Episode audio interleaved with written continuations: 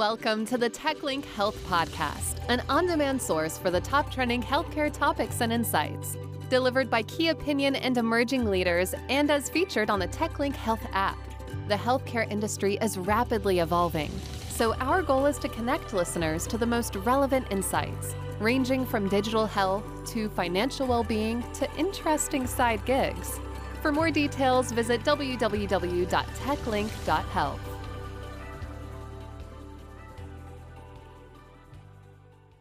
Hey everyone, welcome back to the TechLink Health Podcast. I'm David Sanchez and I'll be hosting this episode today. So today we're focusing on prescription wearables and neurotechnologies and the role they play in helping to evolve the healthcare industry, with a particular focus on mental health and the treatment of depression, anxiety, and insomnia.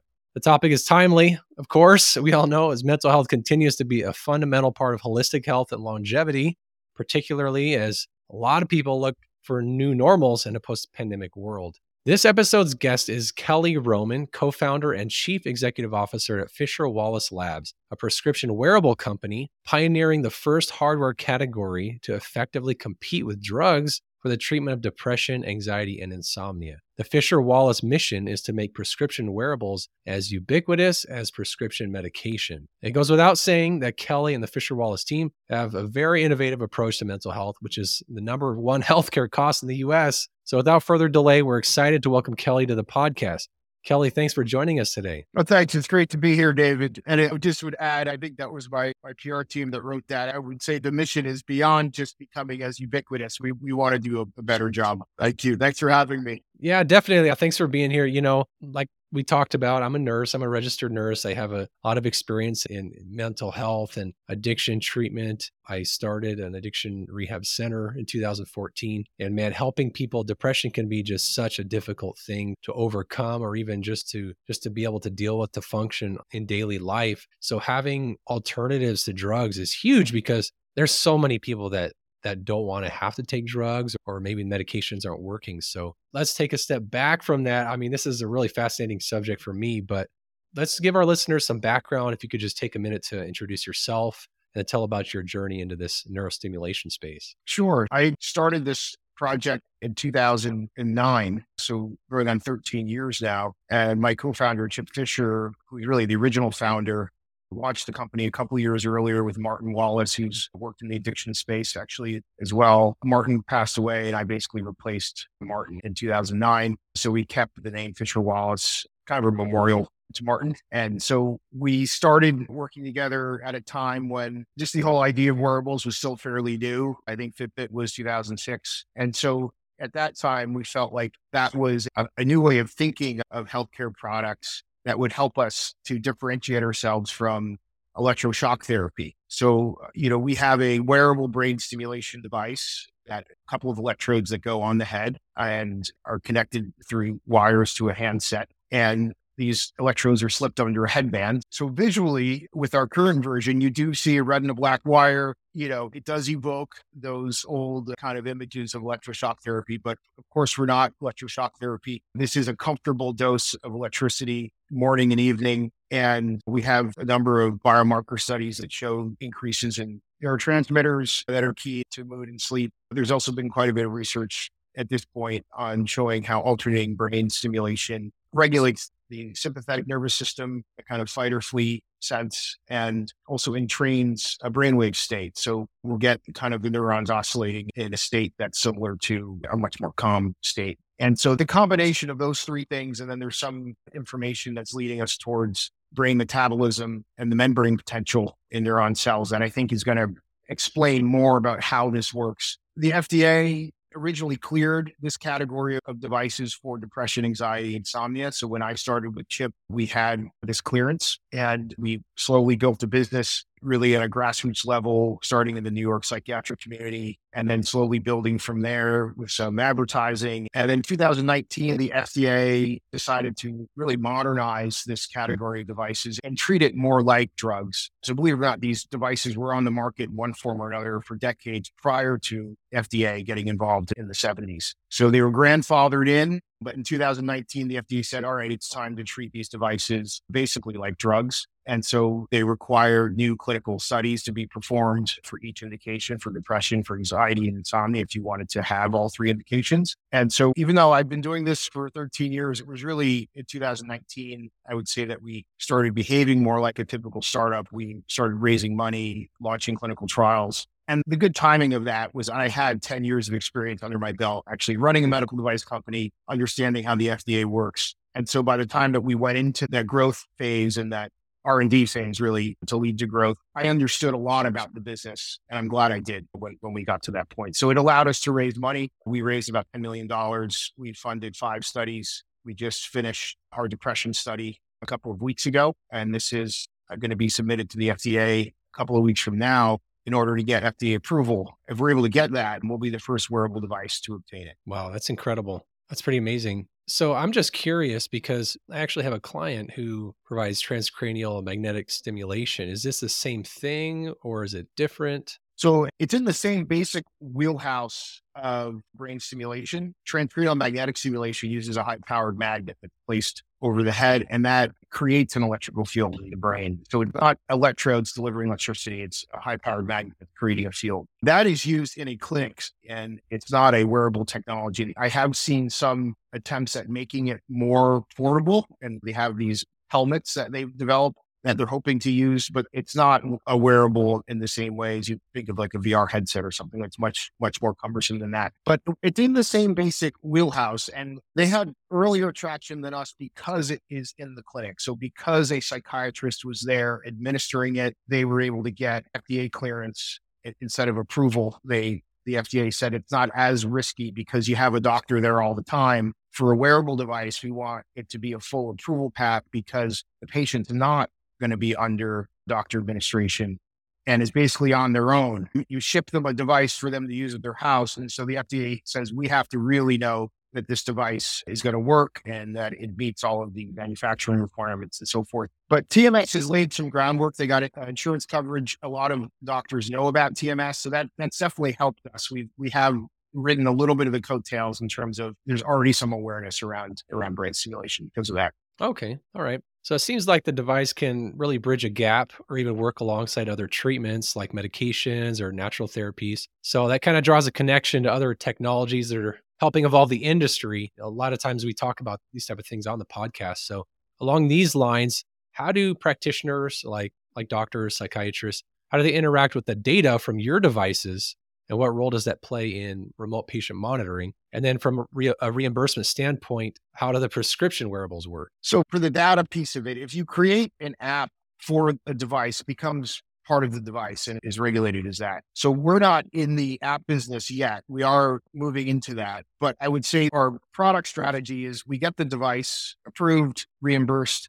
We can build an app as a companion app, but is not required to operate the device. It is not required. And that app can can do patient monitoring. So we can track symptoms. We can track cognitive performance. We could offer talk therapy and other forms of digital health through the app. That will be how we capture that data and use it to give back to the patient, to do kind of anonymized analysis of, of people using the device. And I think there are a lot of apps and platforms out there that are already used for patient monitoring. And certainly if you have one that's checking your depression score and anxiety score, that's a way to, to validate if this uh, device is working. Okay, cool. And then how does uh, reimbursement work? So that's really the phase two. The phase one was getting the study done and getting the approval process underway. And we're going to be working at the same time now, now that we have the data completed to obtain insurance reimbursement. So we were able to get Medicaid coverage in Maine a few years ago. It was a rare case. We had some data that showed improvements in addiction treatment retention for Phoenix House.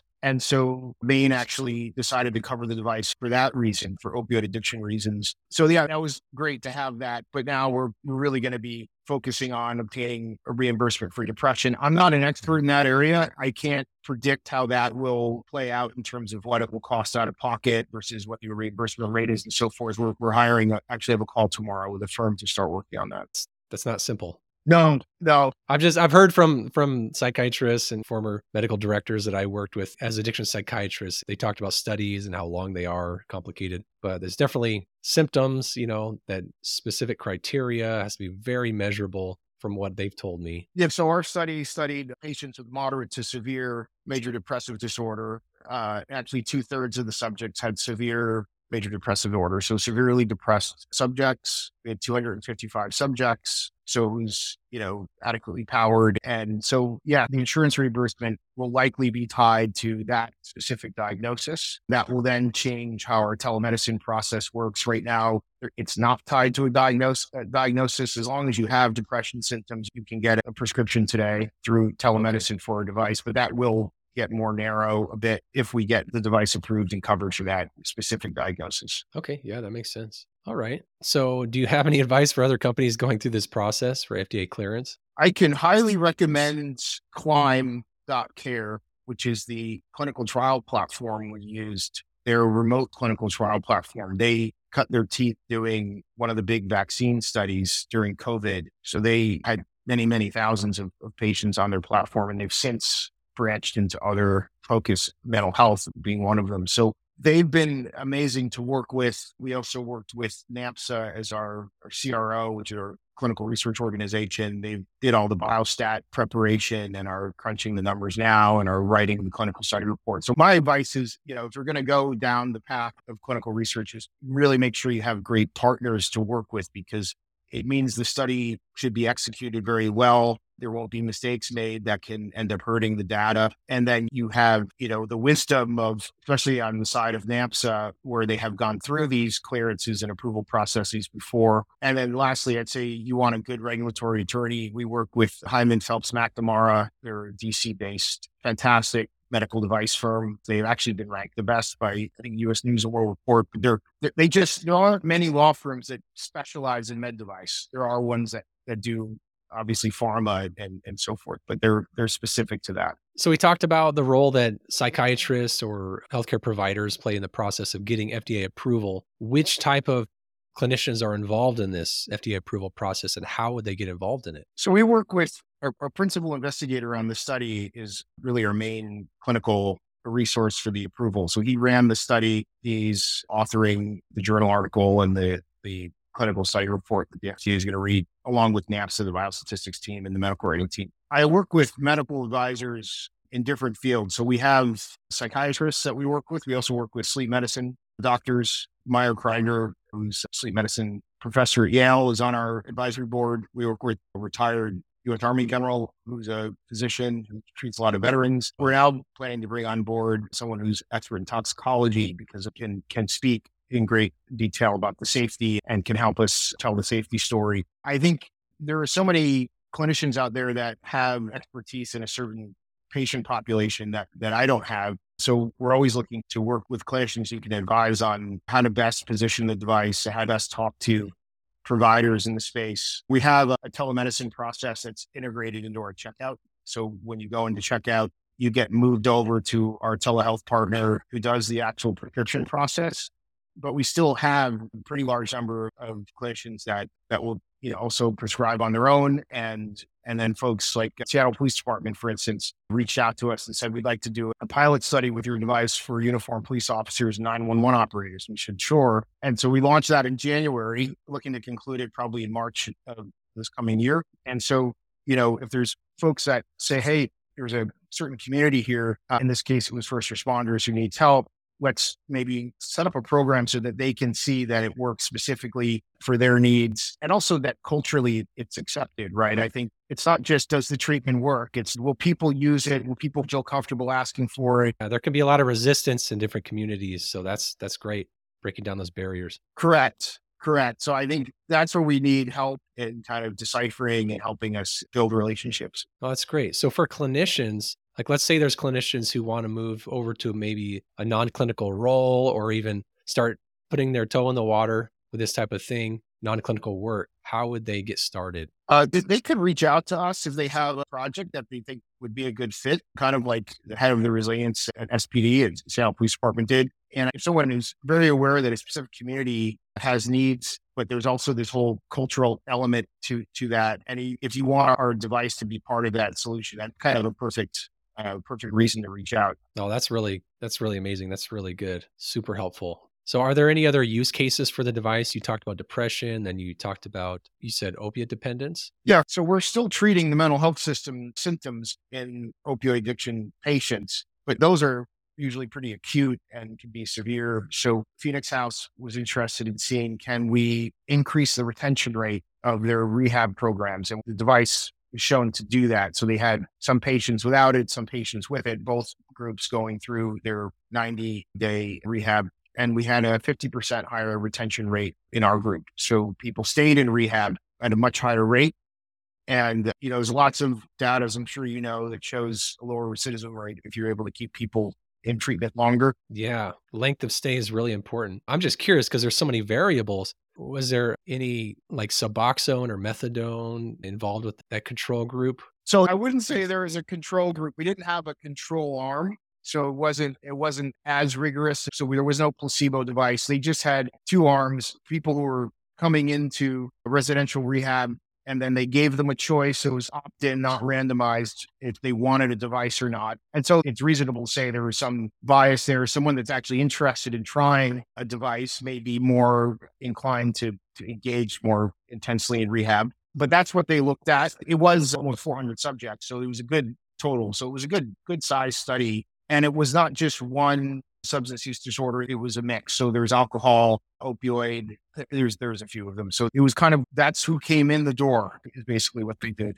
Oh, that's, that's pretty amazing. I've never heard of any devices being used besides just like chat and communication or something, but nothing to actually treat the condition for substance abuse. So that's pretty awesome. So what are the plans for the future, the next one to two, five years? So yeah, we have big plans. I think we're still obviously highly engaged in this approval process that should render a decision before the summer or during the summer. And then we're also building a version two of our device. So we've been working on that for a year and a half. It's the same treatment. It inherits the approval of our version one. It's just a much better form factor. There's no wires hanging down. It's all self-contained on the head. It's just a better kind of user experience, easier to walk around without the wires hanging down. What removing the wires was the biggest improvement. It also looks like something an Apple or Google might make. It's very, very beautifully designed, and it's going to come in colors. So my tagline recently has been, you can choose the color of your depression treatment. So are there a couple different versions of the device, a consumer grade and then a prescription version? Can you explain the difference and if there's different use cases there? Sure. So a few weeks ago, we relaunched our wellness brand. It's called Circadia, and we have a separate website. It's the same hardware as our prescription brand, but it's intended for stress and sleep management. And we did that for a couple of reasons. One is we recognize that there is kind of a subclinical population that wants to manage sleep and stress, who may not be inclined to go into a prescription process or who don't need a prescription. And also it allows us to send out samples of our device without having to worry about that. And it, it's an interesting part of our business. I mean, for a drug like Nexium, there's a prescription version and over-the-counter, right? With the same active ingredients. And so I, it's really along those lines, is that as long as you're not making the same claims on a wellness device, but it does inherit, you know, all of the credentials of medical brands. So it's kind of a reverse way of entering the wellness market that you typically see where something's wellness only. Uh, we're just getting our toe in the water there. And it's possible that we will continue to grow that in the future. Yeah, that's interesting. Because in the tech space, I mean, this type of stuff is huge. Regulating sleep cycles, mood, focus,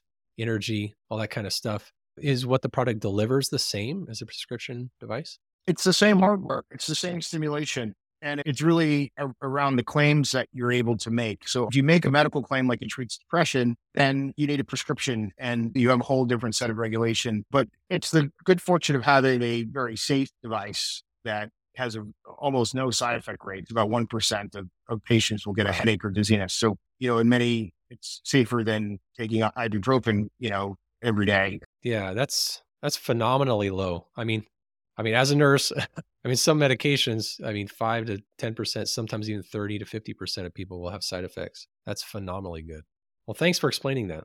That's, that's really cool. Yeah. I mean, looking at your website, looking at the device, the images there, it looks really sleek. It's not the type of thing that I would be embarrassed to wear or anything. I mean, I'm sure you wouldn't walk around everywhere wearing it. It's at home, right? But it looks really nice. That's really cool. So anything else you want to share about it before we wrap it up here? No, I mean, just to plug where you want to go, if you want to learn more, uh, fisher wallace dot com. There's no C in Fisher, so just Fisher, F I S H E R, Wallace. You know, we have live customer service. We know people have questions around brain simulation, and we're here to we're here to help. Okay, great. Any final advice for consumers interested in neurotechnologies for depression and anxiety? I typically say, you know, look for research and science-first organizations. There's a lot of compelling wellness products out there. Some have research, some don't. You know, ones that are regulated by the F D A typically have some research. Ours is not going to have a lot, but I, I always say, look at the research. That gives a lot of confidence for practitioners, for providers. Do you think the space is going to continue to evolve? I'm just wondering, because it seems like such a huge breakthrough technology. How will wearables, prescription wearables, continue evolving? I think sensors are going to drive a lot of it. I think higher fidelity, lower cost, higher fidelity is really important with the brain. And there's some interesting technologies on, you know, they refer to as electroceuticals, which are actually minimally invasive, but surgical electrical stimulation that is trying to tor- target certain organ function. And there, there's some really interesting stuff that's maybe not quite in the wearable range, but it's close.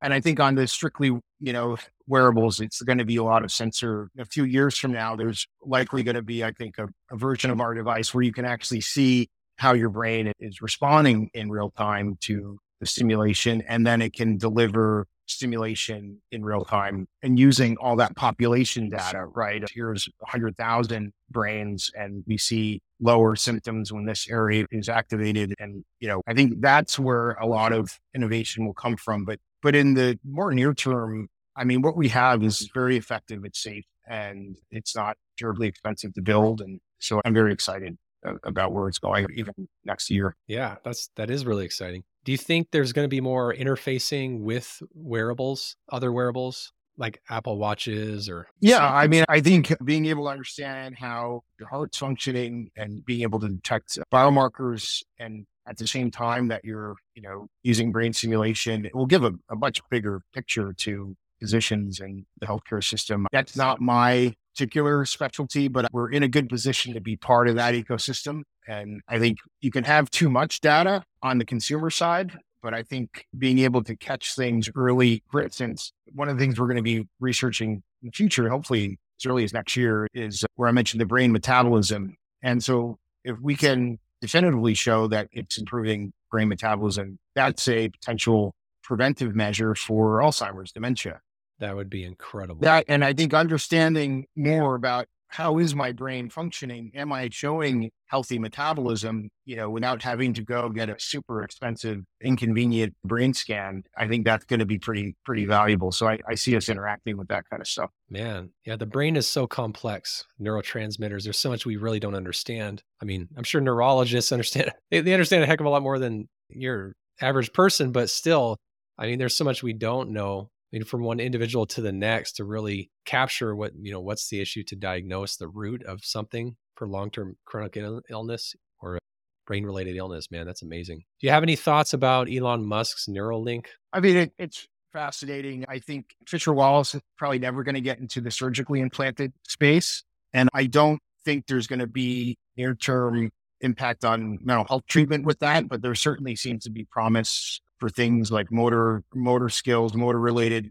disabilities, potentially eyesight. So it's great that that he's funding funding that. I think it has a lot of promise. I, I don't view it as a competitor, but I view it as also part of this whole trend of of advancing, you know, human treatment by focusing on the brain, for sure. Yeah, it's a different class of disorders, right? Different class of disorders. I think I think they're looking at more physical impairments at first to try and solve. Okay, so we're always interested in book recommendations, anything in, related in the space that you could recommend for our listeners? Oh boy, I'm reading right now the most recent Anthony Bourdain biography, and it is one of the reasons I got it is because it is kind of a, it's obviously mental health related story. And I think one of the lessons there is, you know, people can be very highly functioning, but also have really serious depression and the role that substance can have in that. In general, I'm a huge fan of The Art of War, which is kind of this classic Chinese text. I I spent a number of years before Fisher-Wallace getting pretty deeply into that. So I, I I love that book. That's fascinating. Yeah, I love that one. That's good. All right. So who's the best person to talk to if somebody wants to learn more about this? You know, if you email us at info, I N F O at Fisher-Wallace, or just call us during business hours. We do have people here who pick up the phone and, and are, are actually, one of the people who picks up the phone is a biomechanical engineering graduate. They're smart people who are interested in this field and I think can answer your questions maybe better than you were expecting them to. So, well, cool. That's great. Well, thank you so much for answering my questions and explaining more about your devices at Fisher-Wallace. Thank you. It's, it's been, that's really exciting. I'm looking forward to see what comes of this. It's, it's amazing technology. Appreciate it. Thanks for having me. Thank you. Thanks for listening to this episode. TechLink Health is a healthcare advisory platform for consumers and organizations to stay informed with the latest insights while connecting with healthcare experts for telehealth, e-consults, and consulting services. For more details, visit w w w dot tech link dot health.